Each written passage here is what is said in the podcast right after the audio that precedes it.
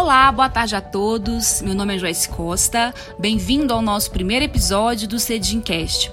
Iniciamos hoje esse novo projeto que tem como objetivo manter nossos seguidores e alunos informados sobre as novidades que estão ocorrendo, não apenas no mundo jurídico, mas também no âmbito empresarial, da gestão e, claro, do compliance.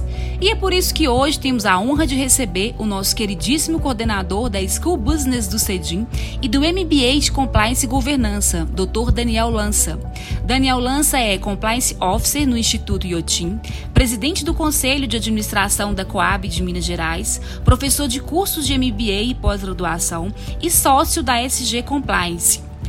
Para enriquecer ainda mais a nossa discussão de hoje, contamos também com a presença do nosso coordenador do MBA de Privacidade e Proteção de Dados do CEDIM, Dr. Márcio Chaves. O Dr. Márcio Chaves é advogado especialista em direito digital, mestre em propriedade intelectual, professor de diversos cursos de MBA e pós-graduação e sócio gestor digital do PG Advogados. Pois bem, nosso tema central hoje é a proteção de dados pessoais. Esse ano entrou em vigor no Brasil a Lei 13.709, que foi aprovada em agosto de 2018. Ocorre que, apesar dessa lei já estar em vigência, muitas empresas ainda não sabem como se estruturar para cumprir os preceitos dessa legislação. Doutor Lança e doutor Márcio, expliquem melhor para os nossos ouvintes o que é, na verdade, a LGPD. Bom, primeiro, muito obrigado, Joyce, obrigado aí o convite e para o ouvinte aí, quem está tentando entender um pouco mais sobre o assunto, né, do momento que é LGPD, eu gostaria de começar dizendo que é uma legislação que vai deixar tudo muito mais claro em termos de responsabilidades, em termos de direitos e em termos de exigências para quem está lidando com o dado pessoal, para quem está usando o dado pessoal. Então, nada mais é do que aí, digamos, um, um grande marco, né, um marco da privacidade. É a legislação que quer trazer o Brasil para um novo patamar mundial de proteção à privacidade. A gente, infelizmente, ficou muito aquém aí durante os últimos quase 30 anos que a gente já tem de legislação sendo é, espalhada aí pelo mundo, atualizada inclusive em alguns países já na terceira revisão dos, dos seus né, marcos aí de proteção à privacidade. O Brasil agora chegando uh, nessa para sentar na mesa, né, sentar à mesa da, da privacidade e poder realmente continuar no cenário de uh, trocas internacionais, de comércio internacional, porque essa é uma condição para se, inclusive, continuar nesse cenário cada vez mais né, globalizado e integrado, que para a gente poder proteger a privacidade faz com que todos sigam as mesmas regras, sigam os mesmos parâmetros de proteção de dados pessoais. E a LGPD é realmente aí agora a nossa lei, né, o nosso, a nossa bíblia da privacidade no Brasil, na qual todas as empresas e aí aqui é um ambiente bem amplo, qualquer segmento, é qualquer é, porte, pouco importa. Se é uma empresa, né, pessoa jurídica, ou às vezes é até uma pessoa física ali, né, é, que está agindo como uma pessoa jurídica, só não tem a, a figura constituída, formal constituída, mas a, já age como uma pessoa jurídica, traz aí realmente uma série de obrigações, uma série de uh, requisitos que devem ser cumpridos, e aí tem coisas que a lei já traz, outras a gente já pega de melhores práticas de mercado, mas faz com que a gente tenha como objetivo principal proteger a privacidade, como a gente estava falando, né, nesse novo patamar mundial de proteção à privacidade, a LGPD vem justamente para poder exigir que, para poder proteger a privacidade, qualquer empresa precisa seguir esses parâmetros, seguir essas regras e garantir a privacidade né, o titular, garantir esse direito do, do, do, titular, garantir esse direito que já é constitucionalmente garantido. A gente já tem aí uma série de legislações que tratavam, né, comentaram, tocaram no assunto da privacidade, mas nunca aprofundaram da, da forma com que era necessário, como está sendo feito agora com a LGPD. Aliás, é, professor Márcio, é importante dizer o seguinte, né? Às vezes, quando a gente fala em privacidade, as pessoas podem pensar assim, nossa, isso é uma coisa muito etérea, né? Está muito no campo das ideias e nada. Quem nunca, é, desculpa a expressão, né, mas é, ficou chateado, encheu o saco, né, quando as pessoas te ligam para te vender uma coisa que você não quer, você não sabe quem passou seu contato, e, e esse negócio virou uma, uma coisa muito maluca, né, porque é, de uns tempos para cá, dados, como o professor Márcio falaram, são novo petróleo, e as empresas, muitas delas têm como modelo de negócio exatamente explorar os dados é, pessoais das pessoas para vender mais e etc e tal. E a gente, de fato, começou, então, a pensar em como proteger a nossa privacidade. É, essa é uma legislação que não vem só do Brasil, ela vem no contexto mundial, como o professor Márcio bem falou, sobretudo na Europa, que tem um modelo que, que foi é, trazido para o Brasil, é, e faz com que a gente precise repensar de que não dá mais para tolerar, número um, tratar como a lei diz, né? ou seja, é, coletar e vender e, e, e, quer dizer, usar esses dados, é, a não ser que nós é, é, demos esse consentimento expresso. É, e número dois também, que o professor Márcio pode falar melhor, em como também as empresas garantirem a própria segurança dessa informação para evitar que um hacker ou que isso vaze, né? enfim. Então, esse é o objetivo da lei, é uma lei que vem no contexto internacional do qual o Brasil já devia ter se posicionado há mais tempo atrás. É, aliás, demorou demais, né, professor, para conseguir, é, depois de, de, de, de, ser prorrogado várias vezes, é, uma pressão internacional brutal, e agora sim estamos falando da vigência da LGPD. E aí, Joyce, imagino que você deve se perguntar para a gente, né? O que, que isso muda, né? Quer dizer, muda muita coisa para quem é titular, muda muita coisa para quem tem dados. Eu acho que esse é o, o objeto principal do nosso bate-papo. É, Lança, na verdade, é, eu tenho uma curiosidade no seguinte: existe hoje uma legislação ou um tratado internacional que, que os países estão aderindo para poder ter um alinhamento com relação a essa nova legislação? Eu não sei sobre tratados internacionais, convenções, o professor Márcio pode dizer, mas a gente se baseia muito na GDPR, né, que, que é a, a, a Lei de, de Proteção de Dados Europeia é a grande referência para o Brasil uhum. e, e, e, quer dizer não, não existe só um modelo internacional a gente pode falar um pouco de como os Estados Unidos estão pensando essa questão também é, mas eu acredito né Márcio que a Europa está tá liderando o bonde dessa dessa proteção de dados pessoais estou certo Está certíssimo liderando tanto influenciando tanto a, a não só a nossa lei brasileira não só né a, a como conhecida LGPD inclusive quando a gente fala LGPD, a gente já fala de três leis, né? Não é só uma. A gente já tem três aí valendo, né? Que é a 13709 de 2018, a 13853 de 2019 e a 14.010 agora de 2020. Então já vem logo em três. Dizem que quando vem uma coisa boa, vem logo em três e aí a LGPD não está muito diferente, não. Então, esse pacote aí que a gente está chamando de LGPD, Lei Geral de Proteção de Dados, isso foi uma, é, não vou falar que foi nenhuma influência, foi quase uma cópia de como é conhecida a legislação uh, europeia, que na verdade é aplicável a toda a região econômica da comunidade europeia, não é restrito somente à Europa. Então ali a gente tem ali uh, a nomenclatura que foi dada, né, o, o GDPR, o General Data Protection Regulation, e aí veio com esse General, virou a nossa lei geral, é, foi muito por conta disso, foi espelhado nisso, e sem dúvida alguma é a, legislação, é a regra internacional de referência é, para todos. Né? Isso teve influência no mundo inteiro. Por quê? Ela veio com uma forma de padronizar as legislações nacionais né, dos países que compõem a região econômica da comunidade europeia, uma legislação que, uh, legislações que foram sendo evoluídas, criadas, atualizadas, desde aí uma diretiva que existia na Europa, que foi criada em 1995 ainda, a Diretiva 46 de 1995, que plantou a semente ali da proteção de dados pessoais na Europa.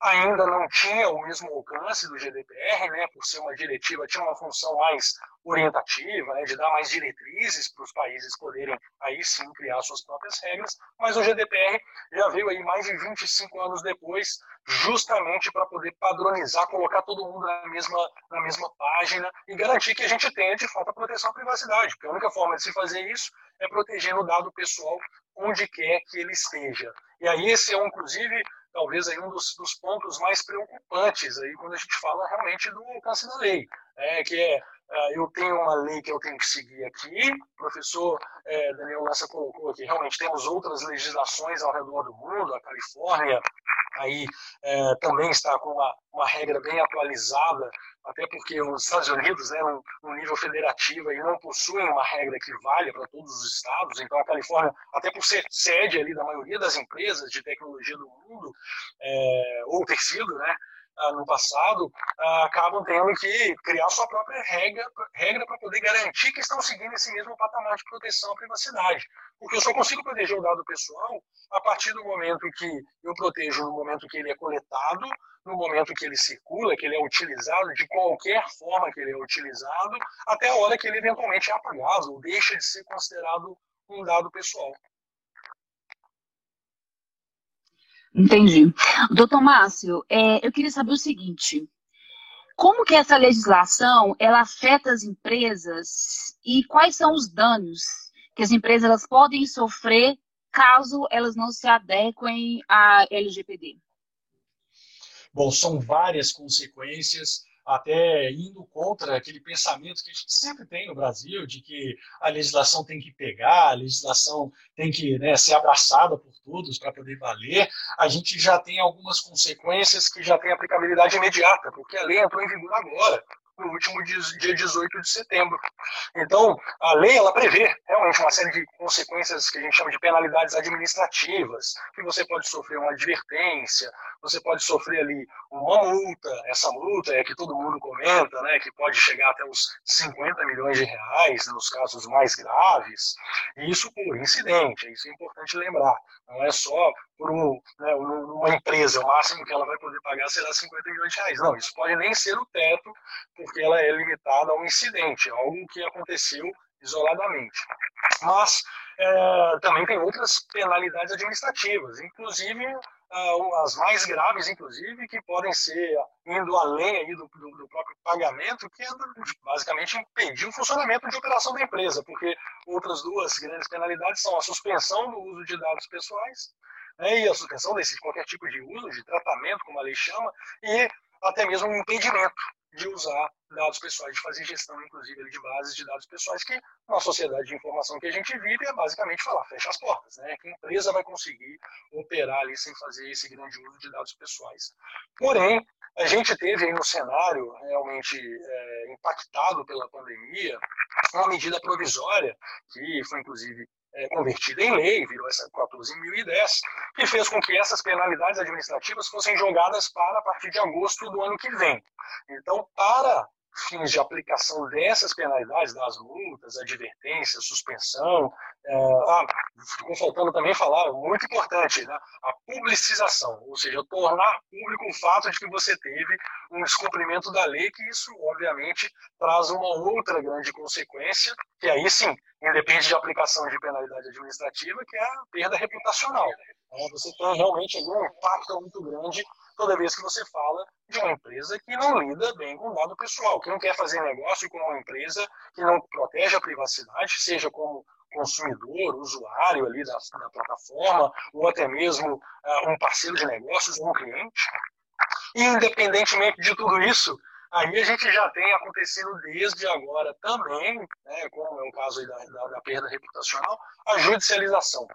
Ou seja, o Brasil, que é um país é, por natureza litigante, né, um país que procura processo para tudo, né, a gente tem aí talvez os nos judiciários, poderes judiciários mais é, estruturados, mais robustos, mais inchados, com maior volume de processos, né, temos o maior número de advogados no mundo, tudo é superlativo quando a gente fala de poder judiciário é, no Brasil, e não está sendo diferente com a LGPD. A gente já tem, desde o dia 18, como a lei já está em vigor, a gente tem aí um cenário de judicialização. Qualquer titular, qualquer pessoa que saiba, né, ou tenha qualquer dúvida de que tenha havido um uso indevido do seu dado pessoal, ou que não nem saiba o que está sendo feito com o seu dado pessoal, possa propor ações individuais ou coletivas.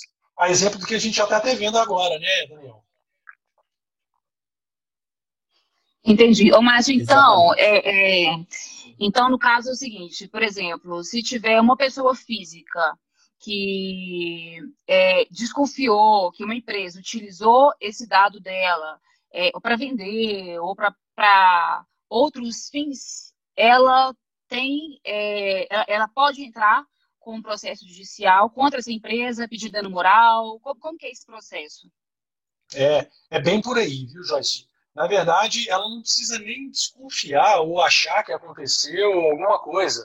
É direito dela saber, é um dos princípios da lei, o princípio hum. da transparência, é o direito dela saber o que está sendo feito com o dado pessoal dela. Ela pode bater na porta de qualquer empresa e falar: olha, eu gostaria de saber qual dado pessoal meu você possui e o que, que você está fazendo com ele e de melhores práticas para poder proteger a minha privacidade, porque não basta só falar o que você está fazendo e fazer o uso né, legítimo, como a gente chama, né, com um dos embasamentos da lei. Você também precisa seguir uma série de regras de governança, regras de controle de acesso, de gestão de identidade, resposta né, ao incidente, de continuidade de negócio, enfim, você tem que seguir toda uma, né, uma regra que está sendo criada pela primeira vez nesse ambiente para a maioria das empresas e cada claro, claro, claro que cada titular, ou seja, cada pessoa física natural, todos nós somos titulares de dados pessoais, as pessoas físicas são titulares de dados pessoais, isso é importante, só a pessoa física é titular do dado pessoal.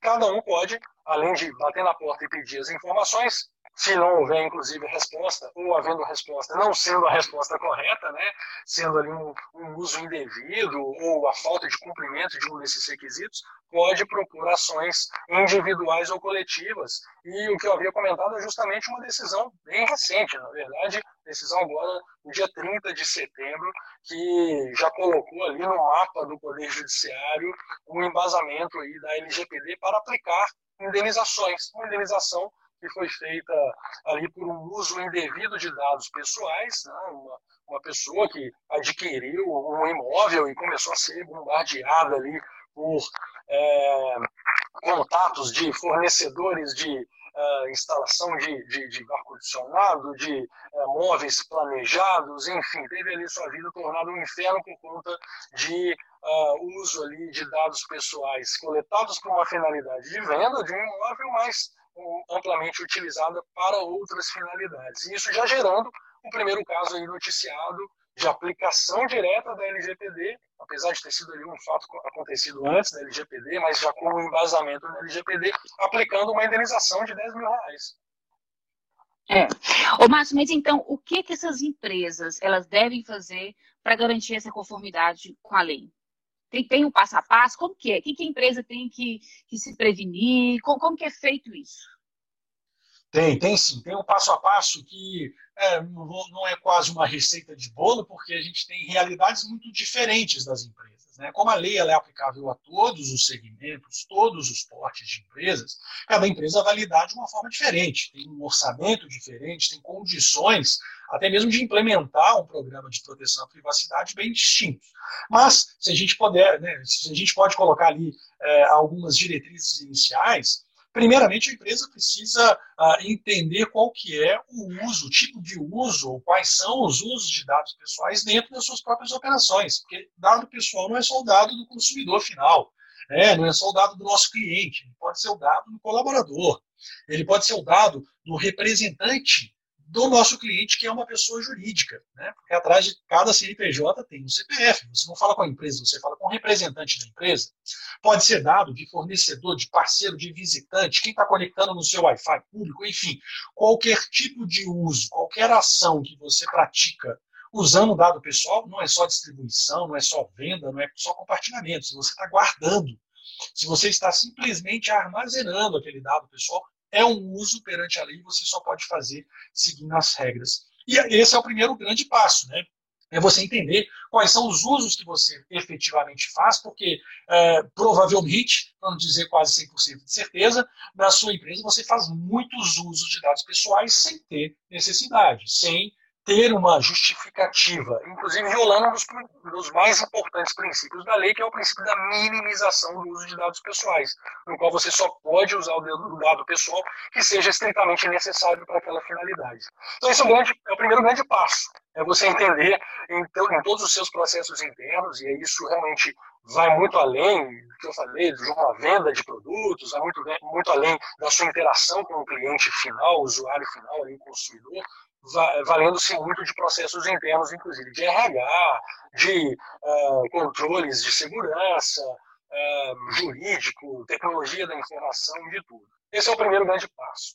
Depois que você uh, enxergou toda a estrutura que você possui de uso de dados pessoais dentro da sua empresa, aí sim você precisa, em cada um desses processos, verificar a conformidade com a lei. Aí você tem requisitos de uh, segurança que você precisa implementar, de governança, de regras, de controles, uh, inclusive de acesso, regras de uh, gestão de identidade, de continuidade de negócio, porque a gente está falando de segurança da informação aplicada à privacidade. E quando a gente fala em segurança da informação, não é uma questão de é, se vai acontecer um incidente, né? se vai acontecer um vazamento, se vai acontecer um uso indevido.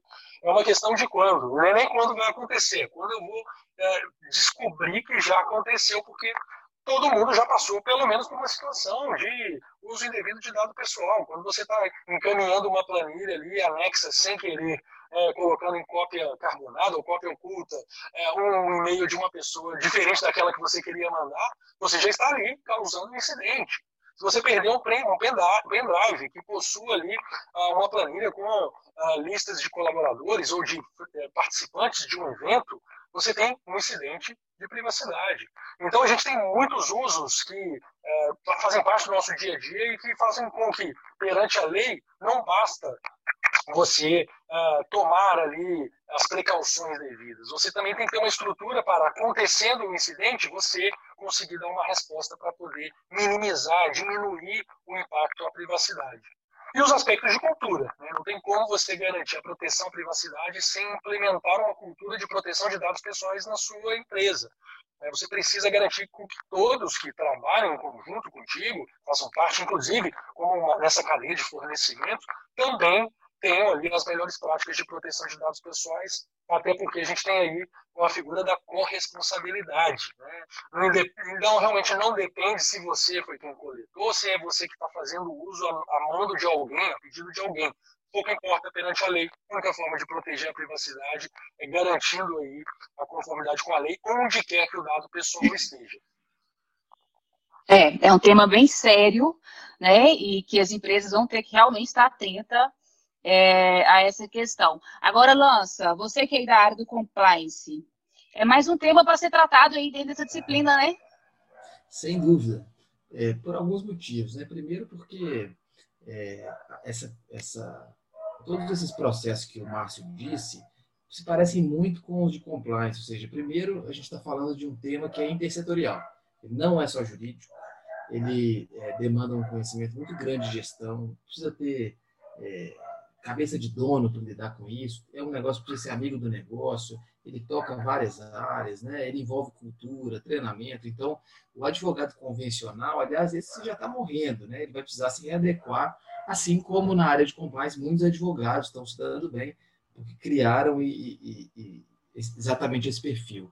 Mas também porque a própria lei, ela se parece um pouco com as, com as leis voltadas para compliance, ou seja, Primeiro, a gente fala de uma responsabilidade que é mais, mais séria, no caso da, de compliance, responsabilidade objetiva das pessoas jurídicas. Aqui, a responsabilidade pode ser solidária, né? enfim.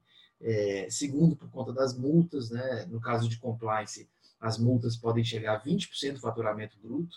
Aqui, um pouco menos, 2%, mas 2% por infração, também é, é, vinculados em relação ao faturamento da empresa, além de outras, outras penalidades administrativas, né? ou seja, gente está falando de multa diária, de publicação, é, são todas questões que ferem de morte à reputação. E no final das contas, todas essas coisas que não se encaixam numa caixinha, né, elas acabam indo para esse profissional. É, grande parte das empresas que eu conheço, os profissionais de compliance têm também é, se sujeitado a essa área de DPO. Então, fica aqui, né, Joyce, a nossa, é, quer dizer, o nosso desafio para quem está nos ouvindo, de que é uma área que demanda e vai demandar cada vez mais. Não tem uma faculdade de PO, né? não tem um, é, tem agora um curso sensacional que o professor Márcio é coordenador, é, é, e tem pouquíssimos profissionais preparados no mercado. Ou seja, se você é, tem esse perfil de ser intersetorial, de arregaçar as mangas, ajudar a empresa a construir, isso significa tanto do plano estratégico quanto operacional, ministrar treinamento, acompanhar gestão de processo. Essa vaga é para você. E, aliás, o professor Márcio pode dizer isso, os salários sensacionais, né? é, e, e, as empresas estão tendo dificuldade em achar esses profissionais no mercado. Ô, Lança, mas essas pessoas, é, essas nova, novas, novas áreas, né, que estão surgindo de jeito agora, no caso aí do, do LGPD, quem é um profissional apto para poder preencher essa vaga? São só advogados, são administradores, são gestores? Qual formação que é exigida? Essa é a beleza do negócio, porque não tem, né, não tem uma resposta pronta. Né? Os advogados estão. Aliás, o, o Márcio pode dizer isso para nós melhor, que existiu um grande lobby é. no, no, Congresso Nacional para que colocasse na lei que só advogados pudessem ser encarregados. É, a própria OAB estava é, envolvida nesse processo, não passou, e eu acho que não tem que passar mesmo. Né? Isso não pode ser uma reserva de mercado de advogados, mas os advogados largam na frente, talvez advogados e especialistas em segurança da informação, e essa é a grande beleza, como eu disse, né? ou seja, quem está nos ouvindo, né? quer ir para uma área, aliás, quem está cansado dessa advocacia tradicional, de contencioso, que não anda, né? a justiça não né? Tá, anda muito devagar e, e, e ela é muito litigiosa, ou seja, para quem quer construir, é, tem esse perfil proativo, essas vagas são para vocês. E aí, a boa notícia é que é, o, o, o CEDIM é uma das duas ou três escolas só no Brasil que oferecem um MBA como esse não tem, é o melhor MBA do Brasil, está é, tá em parceria com o Exim, o Márcio vai poder falar isso também, para criar, é, assim como na área de compliance, né, a gente está criando esses profissionais, porque não tem uma faculdade específica para treinar esses caras. Ô, Lance, você esqueceu só de um detalhe. O CEDIM tem MBA na área com os melhores coordenadores.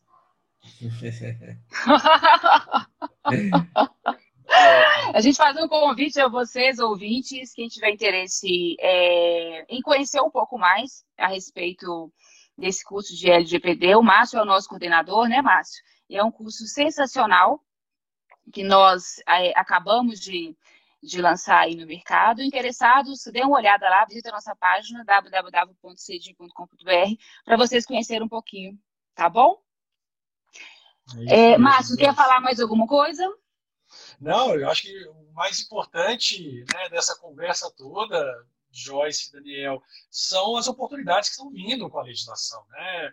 Aquela boa e velha história de crise e a oportunidade, é tudo uma questão de como que você encara a situação, é, não teria como ser mais aplicável nesse caso. Porque as empresas, todas as empresas, vão precisar se adaptar. Você tem uma demanda, inclusive, como o professor Daniel colocou, de um profissional específico, uma carreira que está sendo criada agora, bem recente, né? no Brasil, oficialmente, desde o dia 18 de setembro, é, mas já aí no resto do especial na Europa, desde 2018, que é o encarregado de proteção de dados. Então, a gente tem ali realmente uma, uma situação onde uh, há uma uh, grande lacuna, né, um grande espaço por parte ali das empresas de ocuparem esses assentos, de terem a sua a posição ali desse responsável, o grande gestor responsável pela privacidade da empresa, é, que é o encarregado pela proteção de dados pessoais, como a lei assim chama, e que, como o professor Daniel colocou, não tem ali uma, uma exigência, apesar de não ter uma exigência de formação em si, a gente sabe que para poder lidar com segurança da informação, lidar com aspectos relacionados à privacidade, né, legitimidade de uso, você necessariamente precisa ter uma formação multidisciplinar. A lei tirou essa exigência no texto da lei, mas colocou ali ainda assim uma, uma série de obrigações que você não tem como cumprir sem ter esse, esse tipo de bagagem. E aí realmente fica o convite é, para poder também todos fazerem parte aí uh, se inscrevendo, fazendo parte do nosso curso, do nosso MBA de privacidade e proteção de dados, que tem realmente essa, essa, essa, essa vertente, aí, esse viés, essa, esse objetivo de garantir uma formação multidisciplinar com aspectos bem práticos, bem na, na pegada né, do, do, próprio CEDIM, uh, na, na, utilização dos cursos voltados para a formação do profissional. Então, se você está querendo aproveitar agora esse grande momento de mercado, seja para poder entrar numa nova profissão, seja para poder se especializar, migrar de profissão, sair daquela que não está dando muito certo, de uma área do direito que não está dando muito certo, de uma área da tecnologia da informação que não está dando muito certo, é o caminho perfeito para você conseguir aproveitar, inclusive, como o professor Daniel colocou, excelentes oportunidades de remuneração, se você está sendo contratado por uma empresa ou até mesmo se você está prestando serviço para algum cliente. Aliás, é, deixar aqui, concordo plenamente com você, Márcio, é, e na vida existem algumas leis, né? e tem uma lei que funciona muito bem, que é a lei da colheita. É, crise, ele pode ser uma ótima oportunidade para você se reinventar, para você estudar, se preparar. É preciso fazer um investimento, o MBA é um investimento. Para muita gente, eu sei que não é um investimento barato, é, mas é um investimento, não é um custo. Então, é, olha quanta oportunidade tem no mercado, quanta oportunidade de crescer, de se desenvolver financeiramente, inclusive. É, esse MBA do Cedinho é um baita investimento. Tanto é que vou falar um negócio para vocês aqui. Eu sou aluno desse MBA. É, eu mesmo quero estar lá, vou estar lá na fileira, primeira fileira virtual, porque ele é online, ou seja, qualquer pessoa do Brasil pode fazer. E aí eu quero convidar vocês que estão nos ouvindo para serem meus colegas. Maravilha, Lança, muito bom. Pessoal, então vamos finalizar. Nosso debate foi ótimo, foi muito enriquecedor, muito esclarecedor, até para mim também, como, como, como gestora, já colocar em prática né, essa nova legislação, e já estamos colocando, na verdade, né?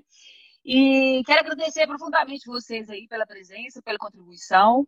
E espero encontrá-los novamente aqui em breve em mais um episódio nosso aí do, do podcast. Tá bom? Muito obrigada a todos vocês. Obrigado, Márcio. Obrigado, Lança. Até breve, pessoal. Até breve. Até breve, Joyce. Obrigado, pessoal. Obrigado aí, ouvinte do nosso podcast. Até lá.